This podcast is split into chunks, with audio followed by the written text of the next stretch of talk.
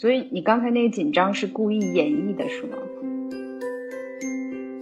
这种人格，这种发展出来的人格，其实是非常讨家长喜欢的。其实就是我们知道这件事情是一种虚假的，但是我们要刻意忘记这种虚假的事实，为了说明我们就是一个空白。然后呢？然后，然后这个空白又又又被又被描绘出来了。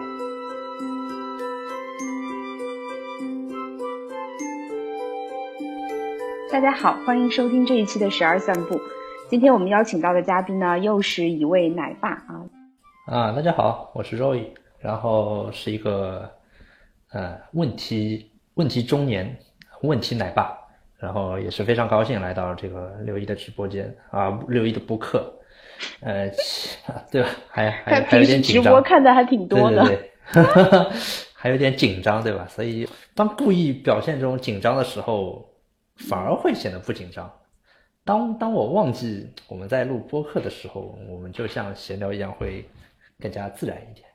所以你刚才那个紧张是故意演绎的，是吗？啊，其实我想演绎出来紧张，但是好像真的就这么自然的说出来了。所以你觉得我是演绎的，还是还是不是演绎的呢？这个这个嗯，这是一个好难的问题。嗯，然后再说一下我们今天想聊的话题啊，嗯。呃，其实最早呃做这个播客的时候，没有想把它定性成一个只做育儿类的这个话题，更多的是由于自己的一些其他的动机和原因，嗯，但是没有想到，就聊着聊着和邀请到的嘉宾，我们就逃不开这个话题了，嗯，那所以就就先这么先这么着吧，嗯，但是我也不给他定性，他有什么其他的可能，我也不排斥，嗯，对，这是这是一天想想要说明的。呃，因为我觉得你是先把先把这个各个嘉宾先先定义一下，就比如说我是一个奶爸，所以我觉得自然而然就会说到这个育儿的问题，你觉得是不是？有可能。那那我应该怎么介绍你？一位男士。嗯，也行吧。嗯，对，因为我们之前其他的嘉宾，他身上有一些。嗯，有一些比较明显的标签，虽然我们会经常提说不要给自己打标签啊、设限这样的话题，但是在过去的呃你自己的作品也好，你的人生轨迹里也好，或者你的角色里也好，会确实会带有一些标签，而这些东西是帮助别人快速认识呃嘉宾或者是认识自己的一个也也是一个很好的工具嘛。那也就说到我们为什么会聊到这这一期话题，也都是因为我们同为这个呃老父亲和老母亲的这个角色嘛。嗯，尤其是在那个双方不同的视角里，你经常会能给我一些，就是作为父亲的角度啊，就或者是男性的角度一些不一样的观点。哎，要不我们就一起来聊一聊吧。嗯，就约了这期话题。那其实我最早嗯对你比较好奇，是我们在开呃就是在一个线上写作班的时候，当时开学的第一第一周的有一个作业就是。让每个人写自己的小传，嗯，然后我记得你当时描写了一个场景，嗯，写的是好像是有一个小男孩在镜子前面吹了一口气，然后用袖子擦擦擦，然后可以看到什么里面的人，哦我觉得哎挺有意思，挺有趣的，嗯，你你还记得这个吗？就是我们当时需要用一个意象来串联整个整个文章，然后，嗯，其实我也我也不知道我用什么意象来形容自己比较好，然后有有一天。早上出门的时候就看到玄关门口那那面镜子，然后又连嗯想到了之前看过的一个拉康的一个镜像理论，呃，这个镜像理论其实也是说自我的，然后我就我就把它运运用在了这个我的文章上面，然后嗯，简单给这大家介绍一下拉康啊，拉康是一位法国的心理学家，然后精神科医生。然后兼哲学家，然后他的他的理论呢是用来进行精神分析的，然后他是一位精神分析师，嗯，他也给给很多人做过一些呃心理创伤的一些治疗，所以用他的这个理论来来进行一些治疗，呃，他的自我的观念呢是和弗洛伊德呃不大一样的，弗洛伊德认为我们的自我是。原初就存在的，然后它会介于本我与超我之间。呃，本我是动物性的，然后超我是道德性的，然后自我呢就是中间的那道那那道界限，然后超我压抑着本我，就是压抑着这个动物性的自我。嗯，但是拉康认为，既然自我这个它本身就存在，那为什么运行的如此低效、如此拙劣呢？就充满着混乱，充满着障碍，我我们充满着疑惑。嗯，所以这个。是不是这个自我本身就就有问题呢？所以拉康最后说，自我其实是在一面面镜子中呈现出来的，然后其实是在自我之境、他人之境和符号之境中，我们误认出了自我。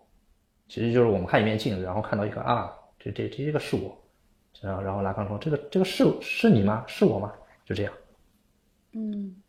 这个就是想的那个山本山本耀司之前那句话好像还挺出名的，就是说自我这个东西是自己很难觉察到的，是你在跟周围人或者是这个其他的事物不断的碰撞之间找到的。那是不是也就是想把这个周围的事物或者人作为镜子？对，我觉得他也是有这种这种意思在里面，就是其实你不和别人碰撞。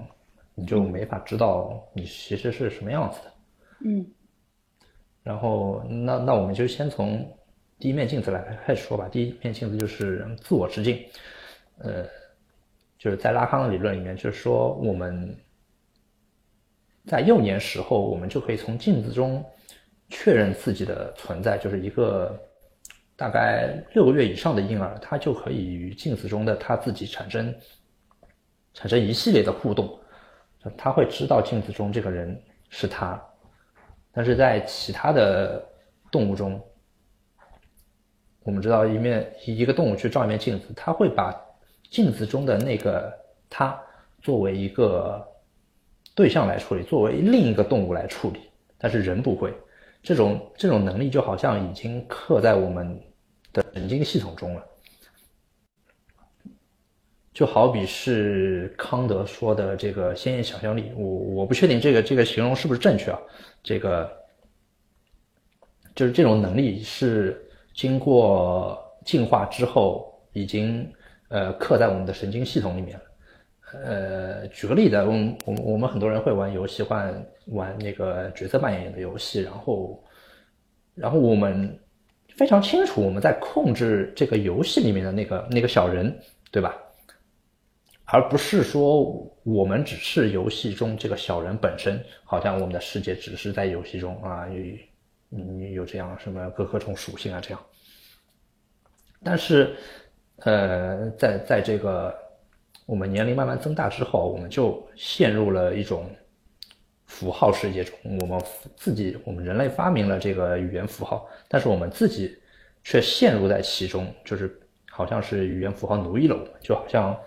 呃，尤尔·赫拉利在他的这个书里面是有写到，是其实是小麦驯服了人类，看起来好像是我们人类种了种了小麦，然后其实是小麦驯服了人类，他把人类从这个呃采集的社会拖入到了这个农业社会中，它其实是一种僭越，当然这种僭越还有不仅是小麦啊、语言符号啊，还有流水线啊。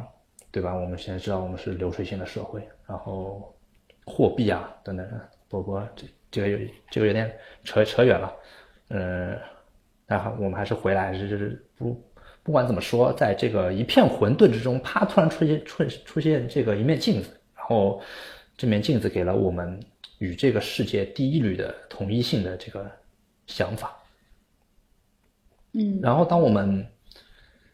慢慢长大之后，大概是在两岁到六岁之间，就是进入童年之后，我们就会发现，他人的目光和他人的面容，这个这个面容不是指脸，可能是一些脸色，可能是给你的一些目光，这个这些目光会开始包围我们，他们的话语，他们的脸色。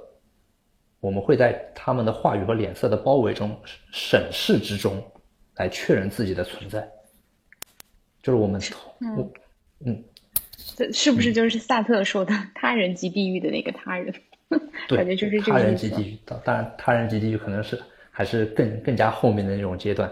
嗯，就是我们会被他人的眼光审视，或者是呃包围，然后我们用他们的评判来影响自己的判断，然后会逐渐的分不清哪些是外在对我们的要求和哪些是内在我们自己想要的东西。对，因为两岁到六岁的时候，其实我还没有形成自我的人格，所以。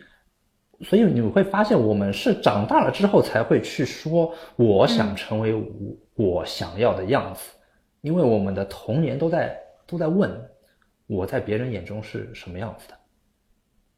所以这样的情况其实一直会持续到青少年，然后青少年会有一个叛逆期。其实叛逆期就是我觉得就是他人眼中的自己和我们自以为的自己的一个争夺主体性的一个一个抗争。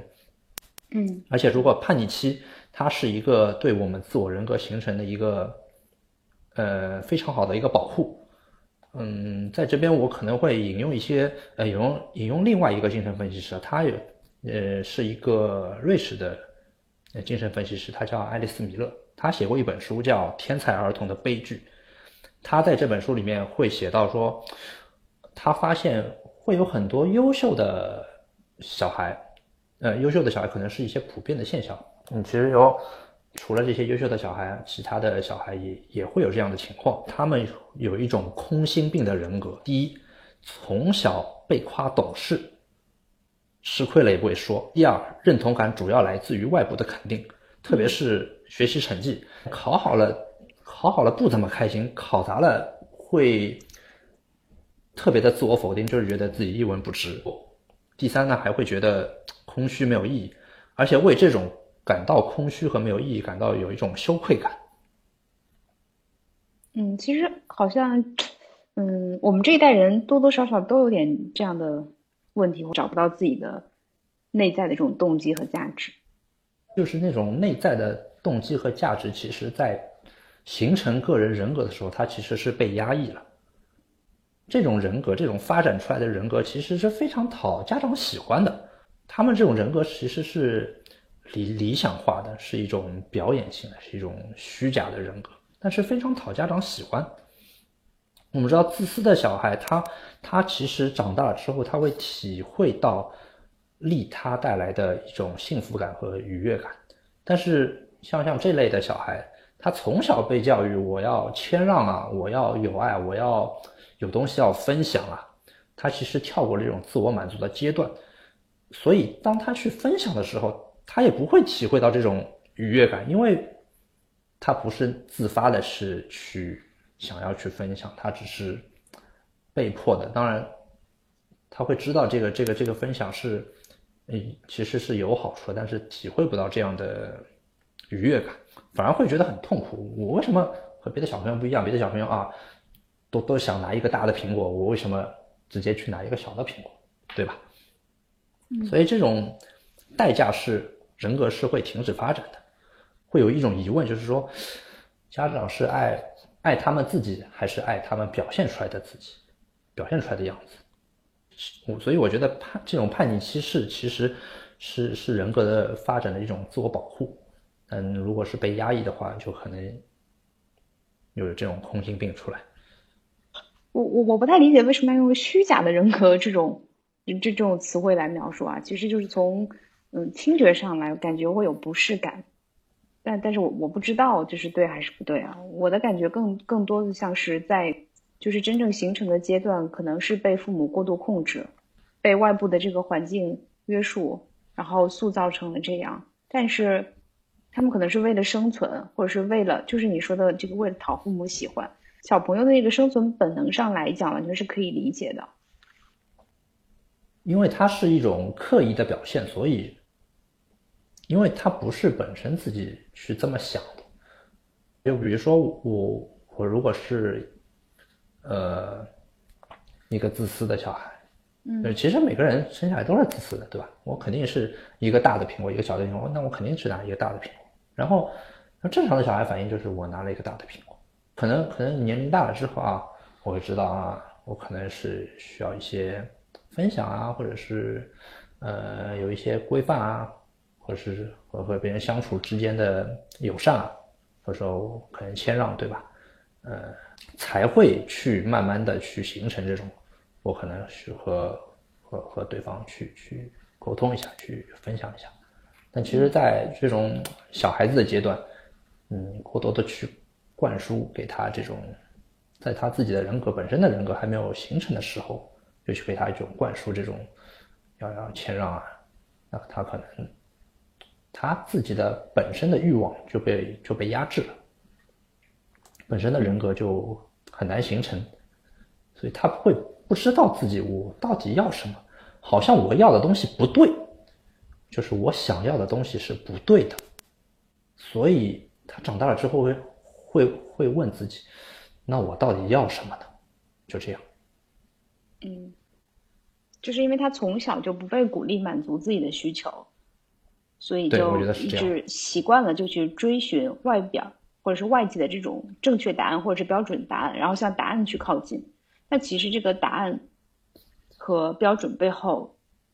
是家长的意志，可能是社会的规范，也可能是一些呃规则的符号的象征，不是他真正想要嗯想要就是自己真正感兴趣的事情嘛？也就和因为我之前说过的一个为什么会紧张这个这个问题，我我们一开始说到我们我们紧张对吧？嗯，这为什么会紧张呢？就是呃接受者和被接受者之间的一种。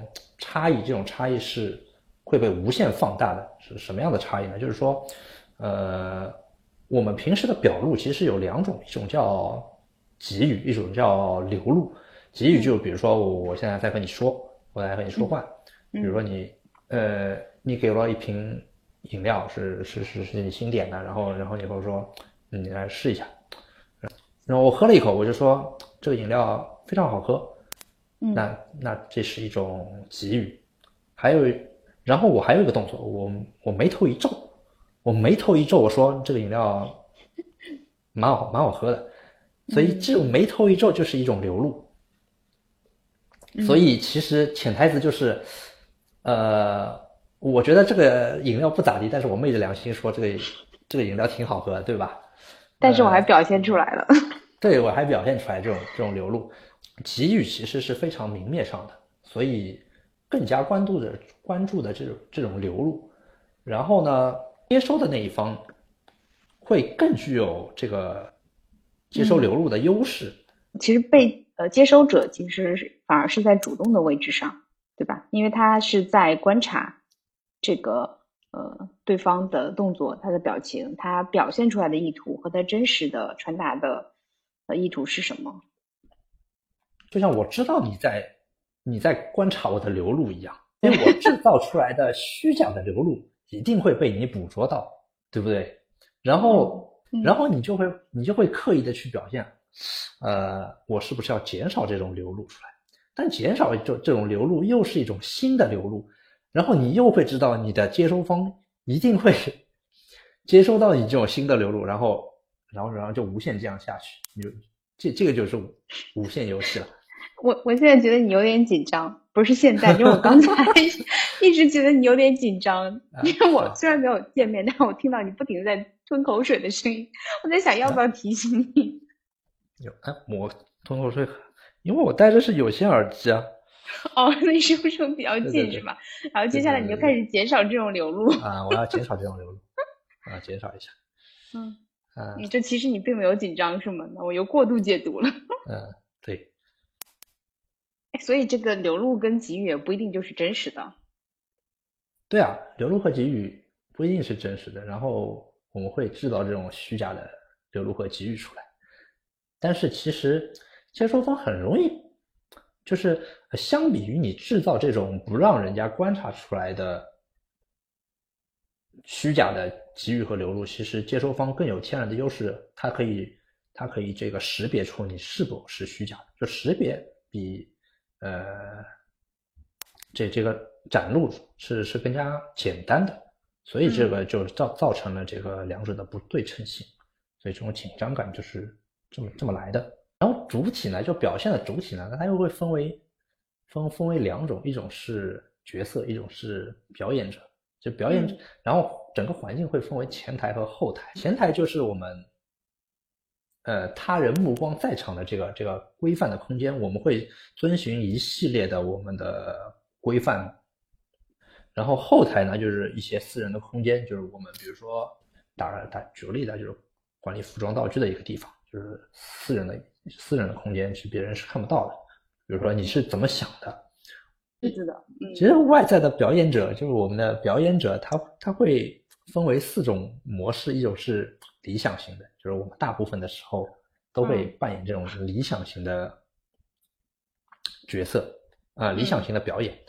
然后就是表演者其实是在后台的，表演表演者在后台，表演者是看不到的。呃，然后就相当于这个我们在后面准备，然后我们。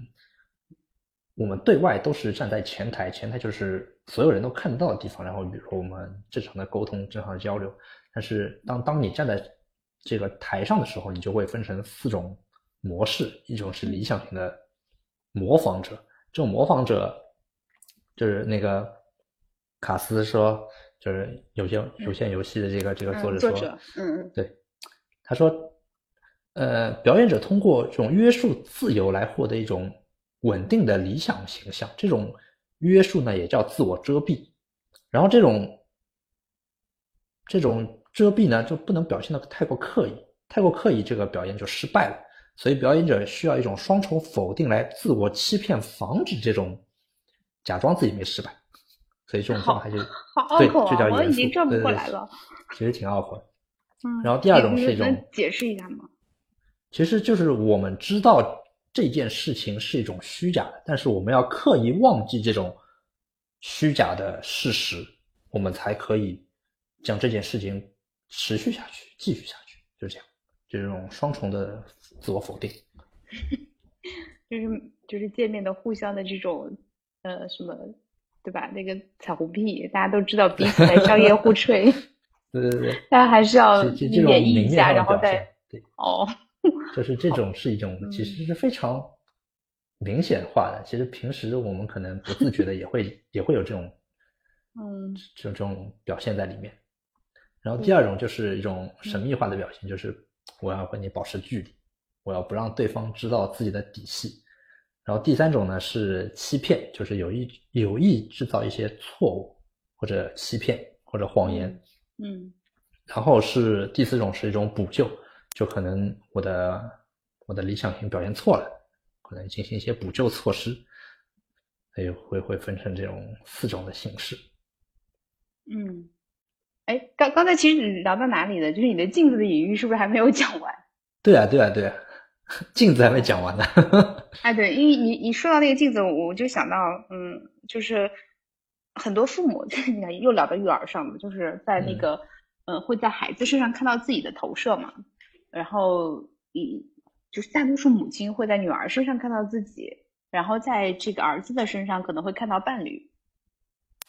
这个其实也是就我们在这个把他人作为镜子的一个一个比较明显的案例吧。就是孩子必定会，嗯，跟我们生活在同一个环境里，有很多我们行为上的模因啊，就是行为举止上习得了我们的一些习惯啊，一些说话的方式啊，一些态度呀，一些呃处理事情的方式这些。就很多时候给了我们一个比较直接的反馈，我们无意识的时候做了很多事情，自己都没有觉察，在孩子身上就发现哦，原来自己在做这样的事情。嗯，小孩会复制你的很多东西啊，不是不仅是这些容貌啊、样子啊、身高、体型、性格啊，还有还有你的三观，还有你的意识形态，各种各样的东西。因为这些东西其实是你不用教的，潜移默化中你就展现出来，然后他就学会了。嗯，而且小孩子非常擅长捕捉你的这种细节，不自觉的这种流露。嗯，他会就像他就像前面说的，他他会根据你的策略来调整他们的策略。所以，所以其实那些空心病的小孩，其实他们他们就是这么来的，因为他们不这样，他们就没法。在你对他们的清零和包围中生存下去，就这样。清零和包围，就是你的目光、你的面容会包围着他们，会清清零他们。是就是越界的控制，对吧？就是对他心理空间的侵犯。前段时间看太宰治的一本书啊，嗯嗯，《女生图》，很很神奇啊。她她她主角是一个十几岁的小姑娘，然后就是这个主角啊，我就是我现在说的话，就是这个书中的主角说的，就是他觉得当他想想法和别人不一样的时候，他会问妈妈为什么会这样，然后他妈妈。会敷衍他几句，然后很生气的说：“因为那样不好，是一个坏孩子。”然后他爸爸呢也不说话，就笑笑。事后呢，他爸爸又对他对他妈妈说：“这个偏这个孩子好像有些偏执。”所以随着年龄的增增加之后，就这小姑娘说：“她她自己会变得战战兢兢，即使是买一件衣服，也要考虑别人的看法，就害怕。”自己的主张啊，或者说想法和别人不一样，然后就这样，感觉非常非常没有自信，会去非常屈屈嗯这个悲屈的去为了别人的看法而生活着，就这样。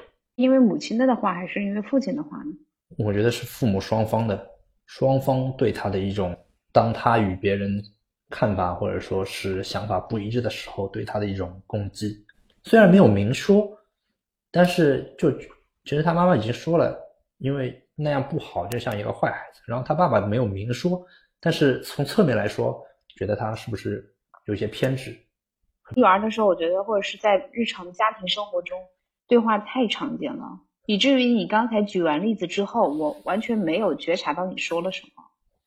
就从脑子就过去了，但是你讲了他后面的，造成他那样的性格，或者是这样，就是他买一件什么东西都要顾及一下别人的感受。我觉得这就是这就是我。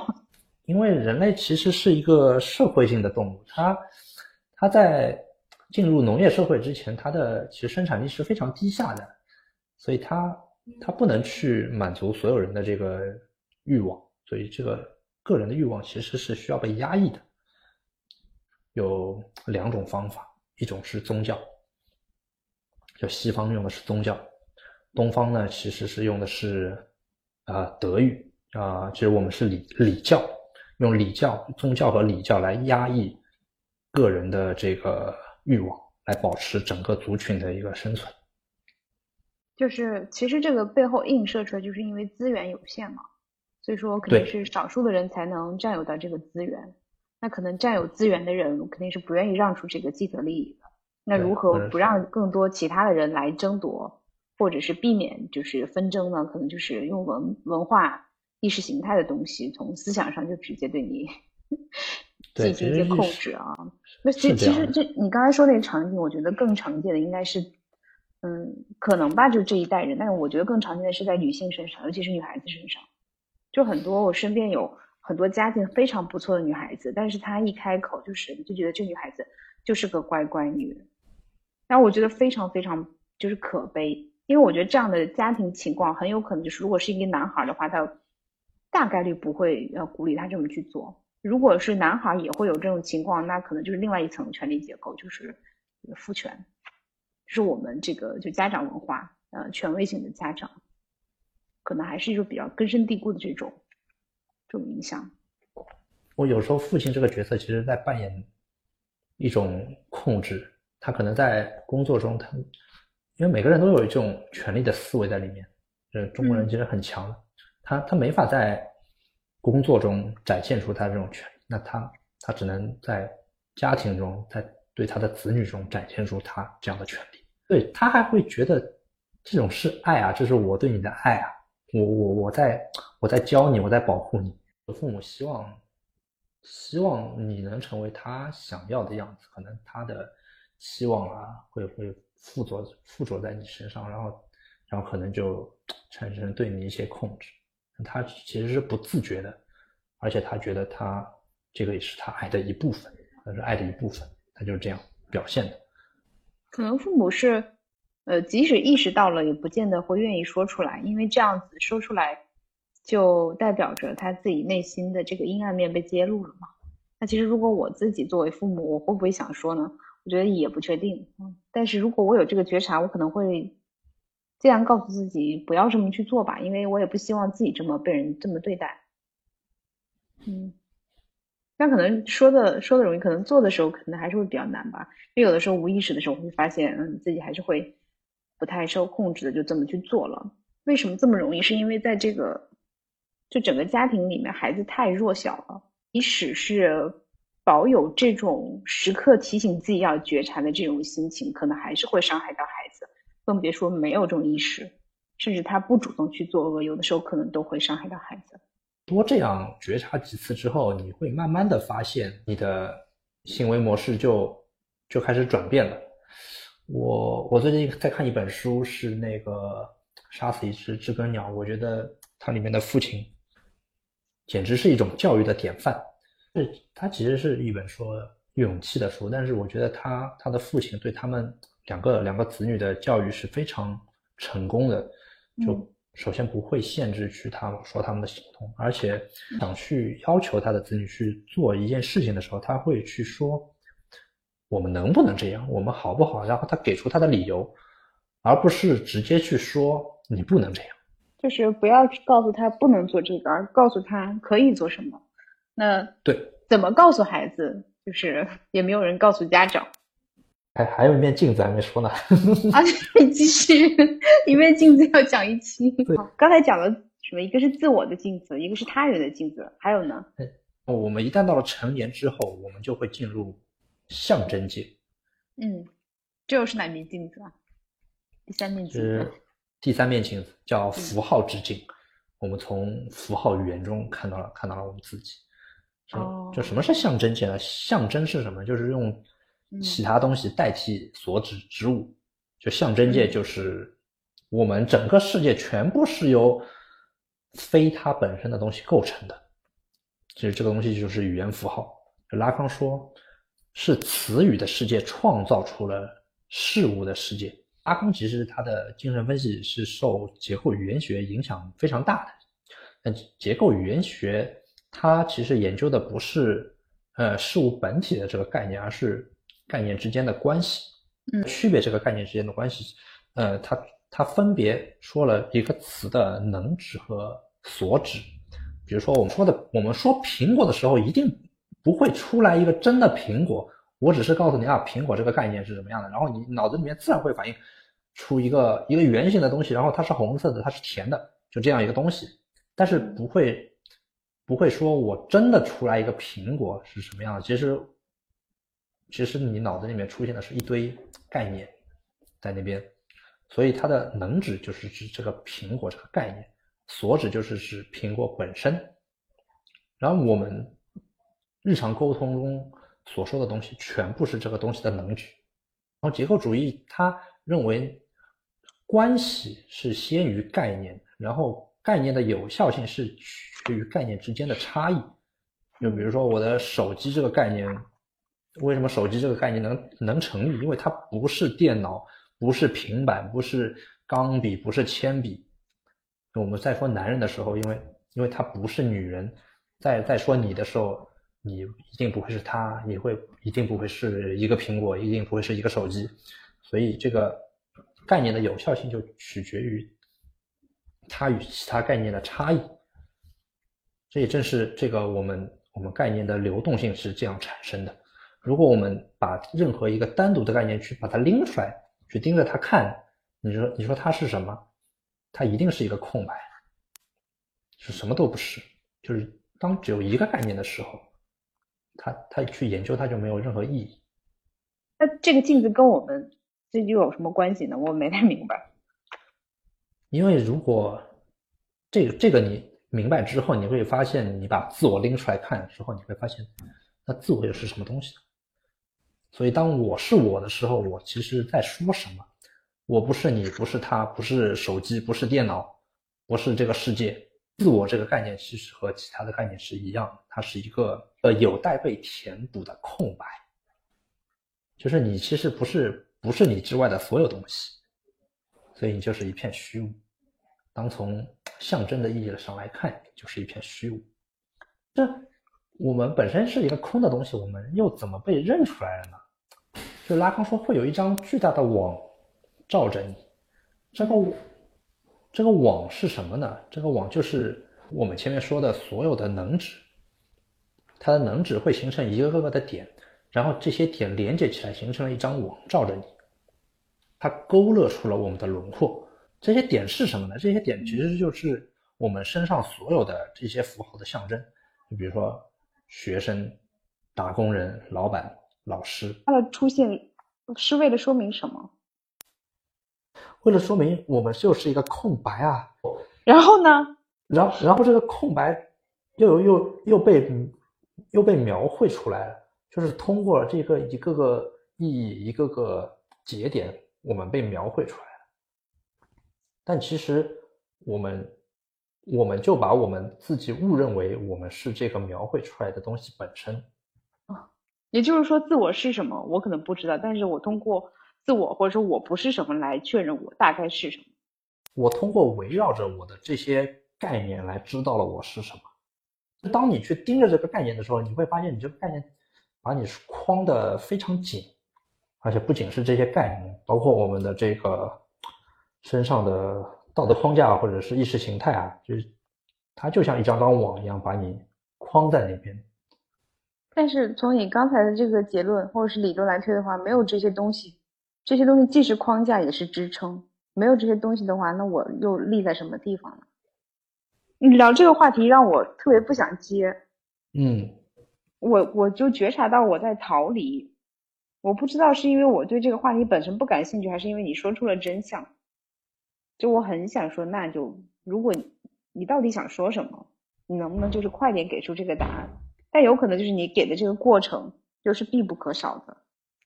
然后我现在就很心急，就希望你可能不能快一点，想快进。我在看哲学书的时候就有这种感觉，就是突然出现一个理论，啪一下出现在你面前，你觉得啊，神人他说的怎么这么对？然后，然后你翻到第二本书，就是他他的后后。后几代的哲学家，他他又说出一句话，就啪把前面一句话批判的一无是处，然后你就会发现这个人这个人怎么又说的这么对，然后不停的这样这样循环轮回下去，你就会发现你会像翻书一样，所以说哲学就是哲学史嘛，所以你就会像翻书一样，你就你会想去知道，哎，最后那个人答案是什么？但是当你翻到了最后一页，就是现在的时候，你也会发现他说的话好像也就这样。就是你也没有答案，就是如果我追着问你，你到底要讲什么，你可能也讲不出来，因为这个东西就是没有答案，或者起码就是，或是大家有自己的答案。对，大家都会有自己的答案。就不管是哲学也好，科学也好，它只是一个取景器，就是你观察世界的一种手段，它不是真理。它会告诉你，在这个框架下面，你看出去的东西是什么样的。所以。所以，自我的这个框呢，就是限定了你看出去的东西是什么样子。你带着这个框，你看出去，就你的人生就是这个样子的。但但很多人不知道这个东西，但不知道你这个框是可以调整的。你就会发现，你越活越小，越活越小，你看出去的东西就越活越来越少，越来越少。这框其实是可以动的呀，我又不是固定的，我我怎么去调整这个框，让我看得更开一点？就相当于一面滤镜一样，就是你带着红红的滤镜，你看到世界就是红的；你带着绿色滤镜，看到世界就是就是绿的。这个这个就相当于我们的镜头。那我们怎么能看到更多的东西呢？怎么能看到更加宽广的视野呢？那就需要不同的镜头，或者说是更加高分辨率的镜头。那怎么提高我们的分辨率呢？其实就是。就是围绕你的身上的这些东西，呃，自己也经常会去想为什么，但我可能会更聚焦于一些具象的事情，然后会带着自己的一些困惑或者一个当下的主题去想这些问题，纯粹就是为了想而想。我好像不做这种事情，然后也也没有什么动机或者是吸引我的地方。然后今天跟你聊完之后，就你你说哲学就是哲学史，然后我就发现我可能。对哲学并不感兴趣，因为我对哲学史毫不关心。我可能就是更享受，就是就是想这些问题本身带来的乐趣。其实这个这个符符号的自我也是一种他人目光注视着你的自我，就你以为你的内心的那个自我，其实是所有他人的目光聚集起来的一个自我。就是你会其实会觉得，我知道外面的各种人会会会盯着我，会会会做一切事情，他他们都会知道。然后，然后你的表现就会各种扭曲，各种不自然。但是，当你忘记这件事情的时候，你你又又又是你了，又又自然了。但是，当你再去录的时候，你千万不能想啊，我这我我前面在说个啥呀？然后，然后我 你要，因为一旦你去这样想了之后，就相当于你的角色在拆你的，在拆你前台的台。让你在前面表演的很好，然后你的。你自己跑出来和自己说你表演是什么玩意儿吧，然后你就表演不下去了，然后你的你的整个后台就崩塌了，然后你的后台的一切凌乱，你的你的准备的东西全部暴露在别人的目光中，你想象的目光中，你想象的以为的他人的目光中就这样了，然后你就没办法继续了。我觉得并不是因为想象中暴露了，所以我不能继续了，而是我没有办法接受这样的自己。但如果我就告诉自己，你你暴露了也就暴露了，对你没办法想象接受这这个自己，你的想象是怎么来的？这个想象是怎么来的？这个想象是你想象了他人看到你的样子，并不是你自己以为的自己的样子。就是我不能干涉别人是怎么想我的，但是我能做的是我做了什么，我自己怎么想我自己。也就是，如果我真的觉得自己这一面是可以暴露、可以展示的，因为这也确实是真实的一部分，那这件事也是成立的。嗯，对。嗯，所以其实我就就在我看来，本质不是因为他在拆我的台，而是因为我可能还没有接受自己。聊到这里，我不知道今天就是能剪出什么样子，但是嗯跟我的预期还。不太一样的一期，对，这其实已经是我们录的第二期了，对吧？我觉得没有在第三次，在第三次的话要有劲了，你要跟我绝交了。嗯，要要不就这样，先跟大家说再见吧。你要不要跟大家拜拜？嗯，拜拜。